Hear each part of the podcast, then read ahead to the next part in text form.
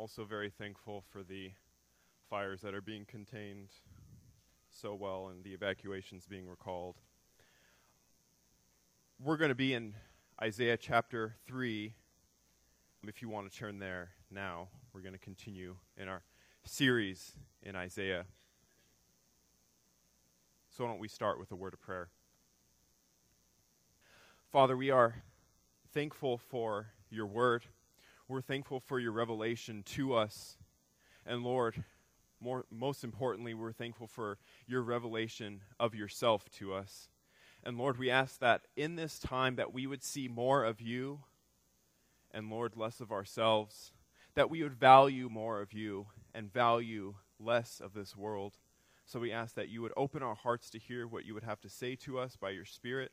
In Jesus' name we pray. Amen. So we'll be in Isaiah chapter 3 today. We're going to continue on in the chapter where we left off last week. The title of the message is The Wasteland of Worldliness. Worldliness is a kind of a difficult subject to talk about because it's kind of hard to make it seem bad. You know what I mean? Because we live in a world where it's possible to, to customize everything you do. From, from social media to, to smartphones to even preferences from Netflix, you know, emailing you, oh, you might like this show next. Everything's kind of catered to our own likes and our own preferences.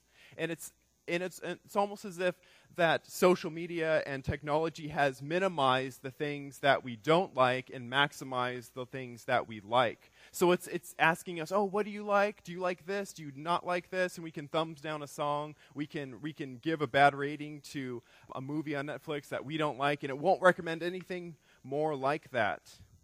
And so, in this world of personally catered experiences, of a personally catered life, especially in our culture today, we, we think of sometimes we think of, of worldliness, of, of loving the things in this world almost as like a good thing. Like everything's going well for me because I'm the world is treating me well. If you know what I mean. And so even going to church and even learning at church is often talked about by, by non believers in, in, a worldly sense of values. If you tell a non believer, for instance, that you go to church or you, you participate in their church, they would probably say something like, Oh, eh, that's good for you if you prefer that sort of thing or that's good for you to volunteer because that you have a sense of community, or that's good because you have a meeting place you can hang out with people. And it's hard to make them understand, non believers, people outside the church, that no, we, we go to church because we love God, because because God has actually showed an interest in us, not necessarily because we showed an interest in God. And so we're loving Him back. The greatness of God, the majesty of God, it sometimes doesn't make sense to the world.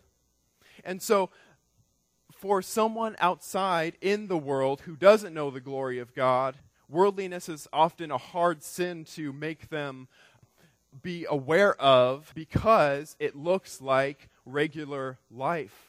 It looks like an ordinary life, worldliness, and it's even a virtue. You know, that, that person, you know, they, they're worldly wise. That person is very worldly, usually indicating that they're, they're well traveled, or they're educated, or they know a lot of languages, or they just have a lot of experiences. They've done everything in this world.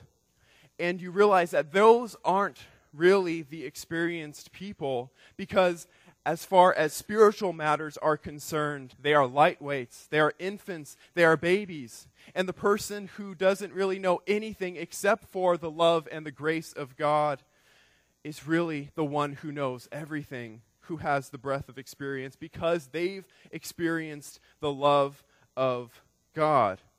And so the answer for, for Christians to understand the, the as, this aspect of worldliness in our lives is to examine ourselves and to ask are we not to ask ourselves, oh, are we in the world too much? Like, do we have to vacate the world? Do we have to live in monasteries? But we have to ask ourselves, is the world in our hearts?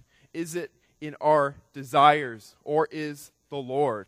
Because there are a lot of good things that the world gives us. There's a lot of beauty out there. And we're approaching a chapter where God's talking about stripping away a lot of the beautiful things that a certain group of people in Jerusalem have surrounded themselves with. And so when we approach this chapter, we have to understand, first of all, that beauty in the world, that, that the arts, that a picture or a piece of art or a movie can be beautiful to us, but oftentimes we are the ones who make it an idol. We are the ones who turn the beauty into ugliness. And so in this chapter, we observe a group of people who have t- taken beauty, who have taken luxury, who have taken the things the world has offered them and turned it into idolatry. To pick up from where we were last time, God announces his judgment that is coming upon the city of Jerusalem. He's taking away the able bodied men He's taking away the, the bread. He's taking away the water. He's taking away from them their supplies. And you, you see in verse 14 of chapter 3 that God enters into judgment. In verse 4, 13, the, the Lord has taken his place to contend. And you almost hear a hush over the entire room because God has taken a place of judgment and he will mete out perfect justice in this world, or in this, more specifically, in this time of Jerusalem. And God's judgment now continues to the women here, the women of high status. But we have to realize, I want to say at the outset, God isn't just picking on women. He isn't just picking on women having nice things, but He's really picking on the, the, the gravitation toward worldliness and love of the world that we all share, especially as Christians. And the world is always pulling at our hearts. And so these women were called daughters of Zion, but they were really acting like women of the world. And so we see here, first of all, God's case against the daughters of Zion. What is God's complaint against the daughters of Zion? We start to read here in verse 16. The Lord said, Because the daughters of Zion are haughty and walk with outstretched necks, glancing wantonly with their eyes mincing along as they go, tinkling with their feet.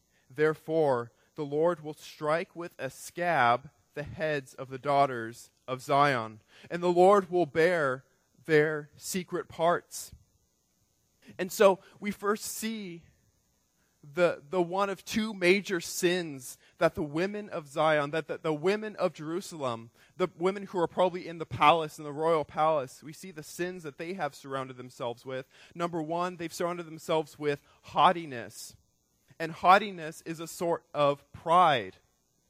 Haughtiness is kind of a swagger. The, the, the bodily if you will, the body language of pride, the way they act in every way, that they are proud of themselves, that they have lifted themselves up against God. And that's why God announces earlier in Isaiah a full assault upon the sin of pride.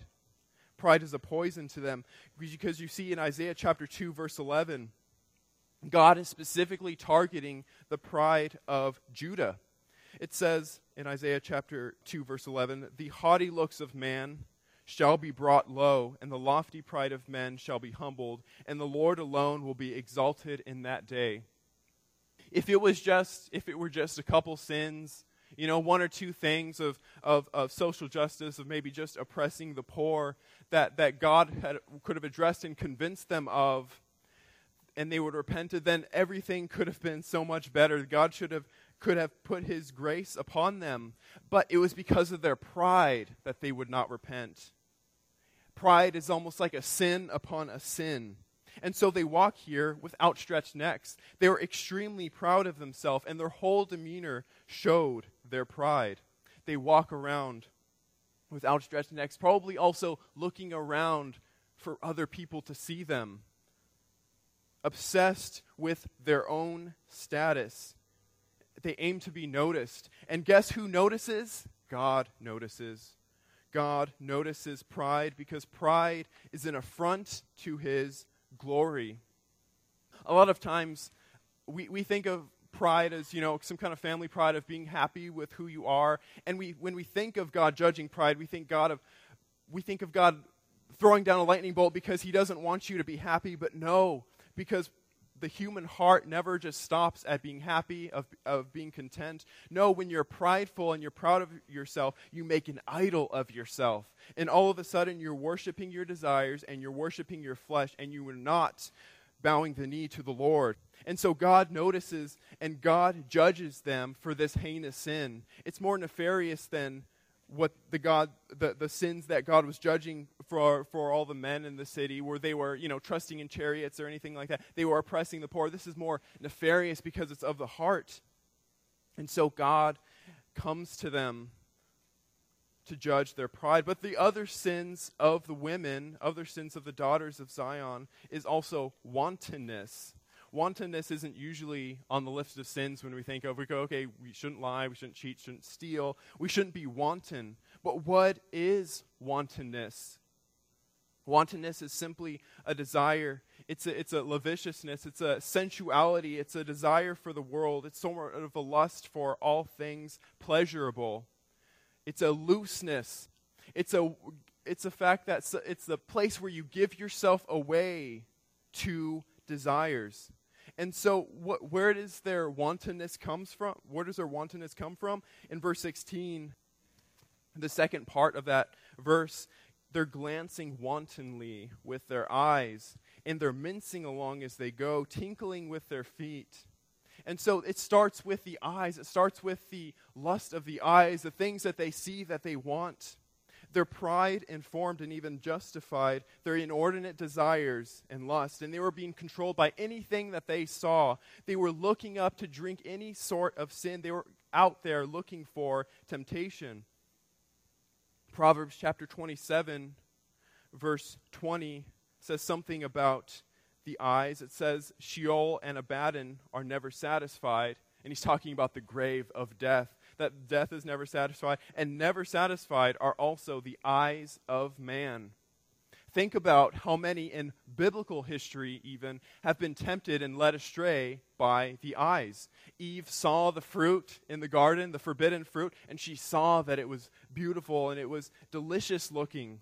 You think of Lot's wife when the whole city was being destroyed, and they were told, Don't look back at Sodom, don't look back at Gomorrah. And Lot's wife turned around just because she wanted a, a last glimpse. And we know we, she paid the price for that sin. When David was walking around in his palace and he looked out, he saw Bathsheba bathing, and he simply desired her. And so we see what happens when the eyes are driving the ship of desire and it happens throughout the entire body, throughout the entire life. Their desire is a full time job. Notice it says they mince along as they go. It's not talking about mincing garlic, it's talking about, you know, walking in a kind of a seductive way, kind of swaying the hips, if you will, and they're tinkling with their feet. They put actual bells on their feet so people would notice them. Some commentators also think that it was a way of, of worship to false gods. And so everything that they do was full of desire, was full of worldliness and sensuality. And there was no love of God. There was no sense of the glory of God or the holiness of God in them. And they were beginning to end women of the world. Their hearts were full of the love of the world, of the love of themselves. And this status consumed their whole lifestyle. They cared nothing for the glory of God, they cared nothing for repentance at all.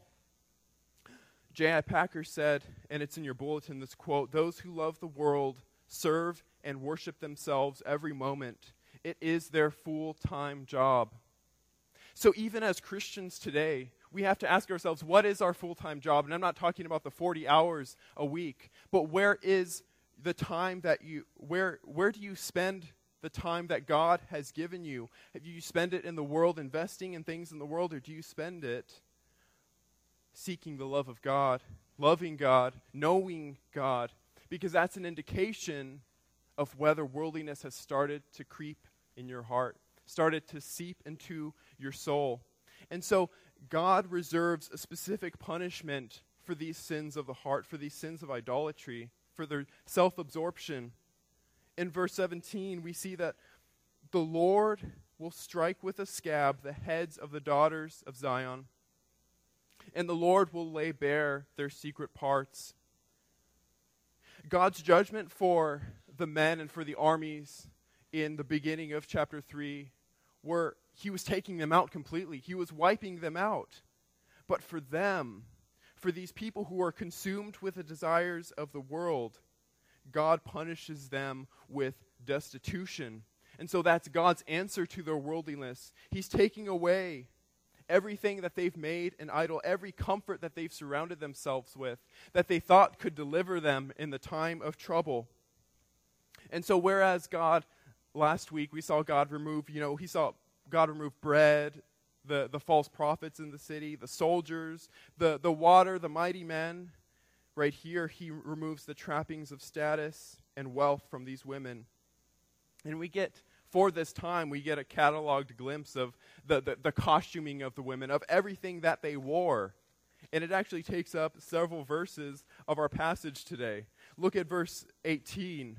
Look at what everything that God is um, taking away from them. In that day, the Lord will take away the finery of the anklets, the headbands. The anklets, I'm thinking, are the things that they were tinkling. Those are things that had bells. The anklets, the headbands, the crescents, the pendants, the bracelets, the scarves, the headdresses, the armlets, the sashes, the perfume boxes. Well, they have it a big cabinet.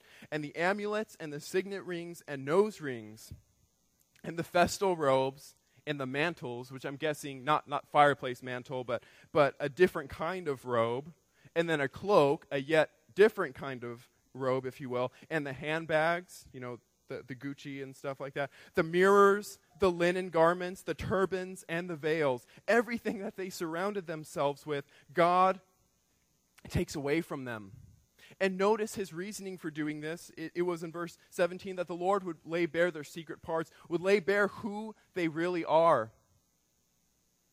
The Bible tells us to constantly look inside ourselves and examine ourselves to whether we're making an idol out of anything, whether we're um, skipping along and forgetting about Him. In Isaiah, um, sorry, when in Psalm 51, David called to God and said, Create in me a clean heart. You desire truth in the inward parts in the heart. And God was exposing the idolatry of their hearts. No amount of wealth or show can deliver them in the time of judgment, and we should learn that for ourselves. Because in Hebrews chapter 4 verse 13, no creature is hidden from his sight. But all are naked and exposed to the eyes of him to whom we must give account. We can't cover up before the eyes of God. And even though their eyes were wanton, they were looking at everything else horizontally and they never saw a glimpse of God, we know that God was looking at them. And God saw their heart. And secondly, we see that God's response is he humbles their pride. He takes away everything that made them who they were. They found security in pendants and bracelets and headdresses and things like that. And God was taking all of these things away. The trappings of wealth were replaced by the new trappings were being replaced by trappings of mourning and servitude. And we see that in verse 24. He says, instead of perfume, there will be rottenness. Instead of a belt, there'll be a rope. And instead of well set hair, there will be baldness. Instead of a rich robe, there's going to be a skirt of sackcloth, and there will be branding instead of beauty. And we see this great reversal of God taking this beauty and turning it into ugliness. And we, we might think, what, is, what is God doing? He's taking away these beautiful things that He's making ugliest. Is God just attracted to things ugly? He doesn't want us to have fun. But no, God doesn't hate beauty, God loves beauty. Have you seen it outside? Well, maybe after the ash clears, but have you seen the sky? I spent last weekend in, in Seattle and San Juan Island area. It's just absolutely beautiful. You can see the glory of God all over creation. And we see the, the beautiful music that, that hymn writers have written and, and songwriters have written. And we've heard that music today. And there's something about beauty and harmony that we just can't quite place. And it just reminds us oh, yeah, we have a creator. And we have a creator who has an aesthetic sense. I don't have an aesthetic sense even. I have an objectively bad taste in music, bad taste in art, but my wife does. and she'll correct the things that I, I'll start to decorate the house, and she'll be like, no, that doesn't work, by the way. So some people just have this gift, and we realize it's not just something that happens, but it's something that's God given. So we have to know that God loves beauty. But why is God doing this? Why is God taking away their finery? Why is God taking away their beauty? Because God hates pride, and God hates sin. And when we turn beauty into an idol, especially for the believer, God's going to take it away. When we start spending too much time in the things of the world, when we invest too much time in the things that we love, those personal things that we personally curate for ourselves, that Pandora station that we're perfectly curated and we're like, oh, this is the, my go to station when I'm studying, or things like that. We make an idol out of something as ridiculous as that. God, that's when God starts to strip it away because God hates sin too much for us to be comfortable in the things that the world offers us. The things of the world are, are great, you know, they're, they're gifts. And in Ecclesiastes, the writer of Ecclesiastes says, there's actually nothing better on earth than to simply enjoy the, the gifts that God has given to us, but we should enjoy the greatest gift of all, who is Christ, and we should love him more than anything else. And that's why Geerhardus Vos, a theologian, he had this great quote saying, Beauty, irreligiously esteemed, infringes upon the glory of Jehovah. And so when we make beauty an idol, when we make beauty just simply a secular thing, divorced from the glory of God, it takes away the glory of God. It, it, it, competes for his glory. And we realize that this is where the war begins. What war are you talking about? Well, the Bible calls friendship with the world, comradeship with the world, attachment to the world. It calls that war with God, it calls it enmity with God. You've declared war on God when you attach yourself to the things of the world, when you love the things of the world so much, and you make that your pride, you make that your hope and your esteem. And so, God doesn't hate beauty, He hates sin. And we see the real loss in the situation. We see the complete destitution of Jerusalem. Jerusalem's left without nothing because they've trusted in virtually nothing. They've trusted in what is really not trustworthy. Look at verse 25. It says, Your men shall fall by the sword, and your mighty men in battle. And her gates shall lament and mourn. Empty she shall sit on the ground. And here you, you realize that God has shifted the focus to the attitude of the women of Zion, of God's people who are acting like the world, but he's shifting the focus to the city itself. That the, the city is losing people, the city is losing hope, and her, the gates themselves shall lament and mourn. It's almost like the vision of, uh, of a burned out building or something like that. The building itself is mourning. It has it's in ashes, you know, if you will. It's put ashes on its head and it's mourning because of the destruction that has come upon it. And we see that the women, their, their greatest shame right here is the reproach they feel from the loss, from the shame they feel of being stripped of everything they have. In v- chapter 4, verse 1, we'll just read the first verse in there. And it says, And seven women shall hold to one man in that day, saying, We will eat our own bread and wear our own clothes, only let us be called by your name. Take away our reproach. And so we see that the inevitable end of worldliness is death, it's abandonment. But most significantly for these women, these daughters of Zion, it's shame. It's the shame they feel when everything is stripped away. That men could be dying outside and they realize that we have no one to go to. We have no husband at all because they've all been killed off. And so, what about us? What about our shame? We are left exposed to the armies. We are left exposed to the entire world to for people aren't foreign armies to come and do whatever they want with us. And so they are guilty and they are knowing they are guilty, and so they're looking to take away their reproach. And we see this comical image. We saw uh, it last week of several people pulling on one man saying, You can be our king now, because there's, everyone's been wiped out. You can be our king. You can be the, the ruler of our house. And they say, Oh, there's a guy with a cloak. He must be in charge. It's this absurd scene, and we see the same situation, except these women are grabbing a single man. They're holding him some seven points, and they're saying, Come, come be our husband and, and take away our reproach. You protect us. We'll provide for ourselves. You don't have to provide for us. We can, we can cook, we, we can bake, we can, we can work and stuff like that. But, but w- just take away our reproach and, and save us in this time. I, I thought of the song. You might think it's ridiculous, but that Beach Boys song, that Two Girls for Every Boy, the Surf City song. And I thought that's more of a, a judgment of God than, than a pleasure in this time. And we see seven women coming for, for one boy, and they're trying to pull him apart because they want a protector, they want a deliverer. And the greatest need for um, the, the men of Israel in this last chapter was a leader.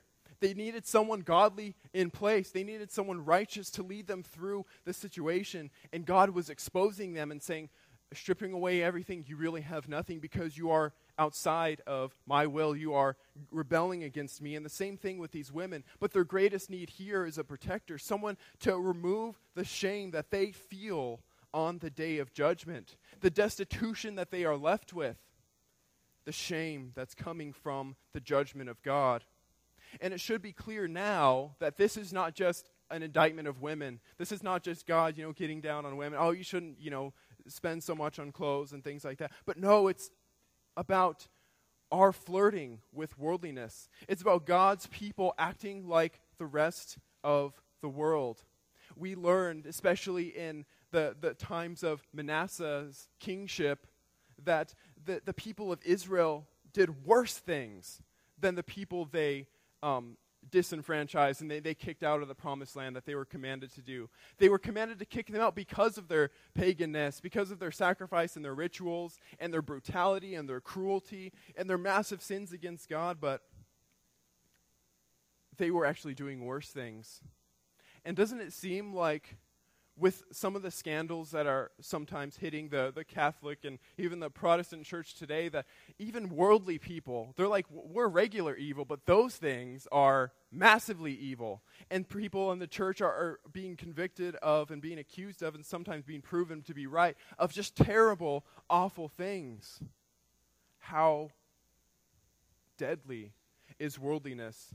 How deadly it, it, it is that pride infects our soul so that we have curated a special life for ourselves and we are not convicted of sin.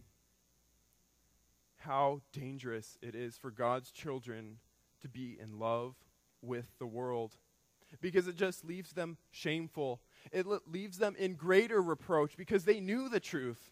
They had the prophets and they had the law, and now they are destitute because they did not trust in God who had revealed himself to them. They had the truth and they exchanged it for the lie. And so it should be clear now that this is about God's people flirting with worldliness. And so we have to examine ourselves. We have to take this passage and apply it to our own lives and look at and see what we're trusting in instead of God. So, what is worldliness? Well, it's a love of the world, it's a lifestyle completely independent of God and we usually don't think of it as a big sin like adultery, like thievery, like shooting somebody dead. But no, it's another form of idolatry. The author Jerry Bridges used to call it a respectable sin because it's worldliness. People look up at it and they're like, oh, you know, it's not that bad. But really, God is saying, no, it's a disease. It is a poison in your soul and so we have to ask ourselves what is the cure for this worldliness? How do we escape this sort of besetting sin? How do we disentangle ourselves from this awful thing? Well, our answer, um, fortunately, is in the Word of God. It's in uh, 1 John chapter 2. And John has an extended treatise, if you will, on worldliness, on not loving the world in 1 John chapter 2, starting in verse 15, he says this Do not love the world or the things in the world. If anyone loves the world, the love of the Father is not in him. And all that is in the world, the desires of the flesh and the desires of the eyes and the pride of life, is not from the Father, but is from the world. And the world is passing away along with its desires, but whoever does the will of God abides forever. And so, what is the only cure for worldliness? Well, in short, it's godliness, the, the, the, the, the opposite of worldliness, of, of having God in your life. But if we wanted to break it down into two things, the first thing would be simply knowing the love of God. There are many people today who have said they joined the church and they, they've become Christians, and then after a while they left. And we have to think, oh, well, like, did they become a Christian? And then, you know, they kind of just opted out because, you know, th- it, it wasn't working for them. So that God actually saved them, and then did he unsave them or something like that? Well, for many people, they, they come into the church maybe as a personal preference because they, they like the music or they, they feel a little bit better, but nothing captures them, nothing truly regenerates their hearts, and they never knew the love of God. It's really the love of God that cures the worldliness in our life. And it's not only lo- God's love toward us, but it's us reciprocating and loving Him more. And that part needs to be disciplined in our life. That that part needs to be a part of our spiritual maturity, loving God more and understanding that God is better than the world. What's the cure for besetting sins, that things you're, you're dealing with on a daily basis? Is it, you know, making precautions, keeping yourself out of temptation? Yes, and yes, and yes. All the practical things, but most importantly, it's loving God more. It's loving God more than these things, and it's valuing the love of Christ in this time. But secondly, how do we cure the worldliness in our hearts? We abide in Christ. We keep our eyes on Jesus. In 1 John chapter 2 verse 28 a little bit further down in that chapter he says and now little children abide in him so that when he appears we may now have confidence and not shrink from him in shame at his coming if you know that he is righteous, you may be sure that everyone who practices righteousness has been born of him.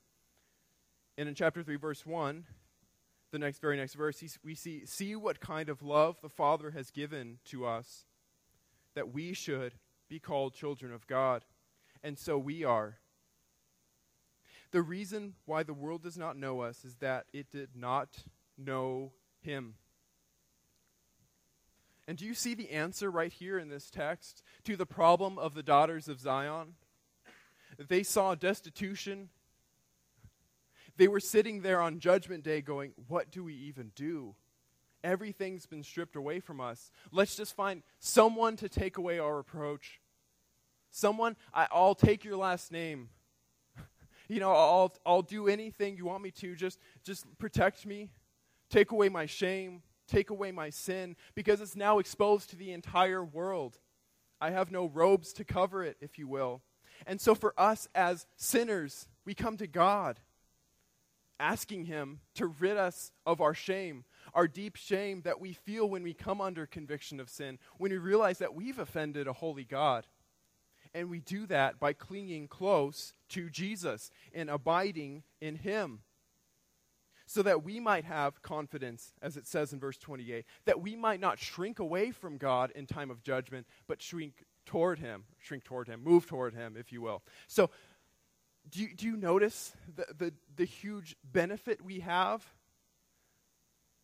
That we actually do get to join the family of God, that we, if you will, get to take on the name of Jesus because we are taking on His holiness, His righteousness, and Jesus is taking on our shame what a huge benefit we have in Christ. This is everything.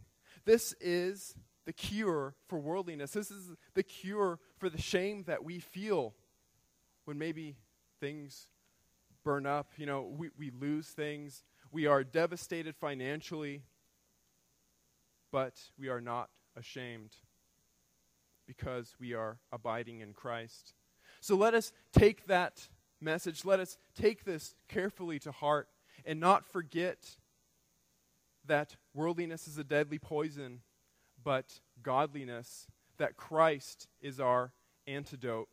And in the time of judgment, we don't have to be ashamed for having nothing because we can be grafted into the family of God. We can enter into His holiness and His righteousness on His terms because He has provided a way out of judgment. So, why don't we pray? Father, we are thankful again for your word. We're thankful that, Lord, we have the right. Lord, you call it the boldness to approach the throne of God, that despite who we are and what we've done, and the things with which we've entangled ourselves, that we can still approach you free of shame because of what Christ has done for us. And Lord, I pray that anyone in here, that Lord, maybe they're outside of the fellowship of God, maybe they're not, not a believer at all, that they would call out to you. That, Lord, they would see the doorway to take away their shame, and they would call out to you, saying, Lord, take away my reproach. I know you can. And Lord, for those of us who are believers, who maybe have been disentangled with things in the world, that, Lord, you would bring us to a place where we would lay those things down before they would set in, before they would become besetting idols in our life. Because, Lord, we know you take that very seriously. So, Father, we ask that you would bless this time of worship and that, Lord, we would look deep inside ourselves. In Jesus' name, amen.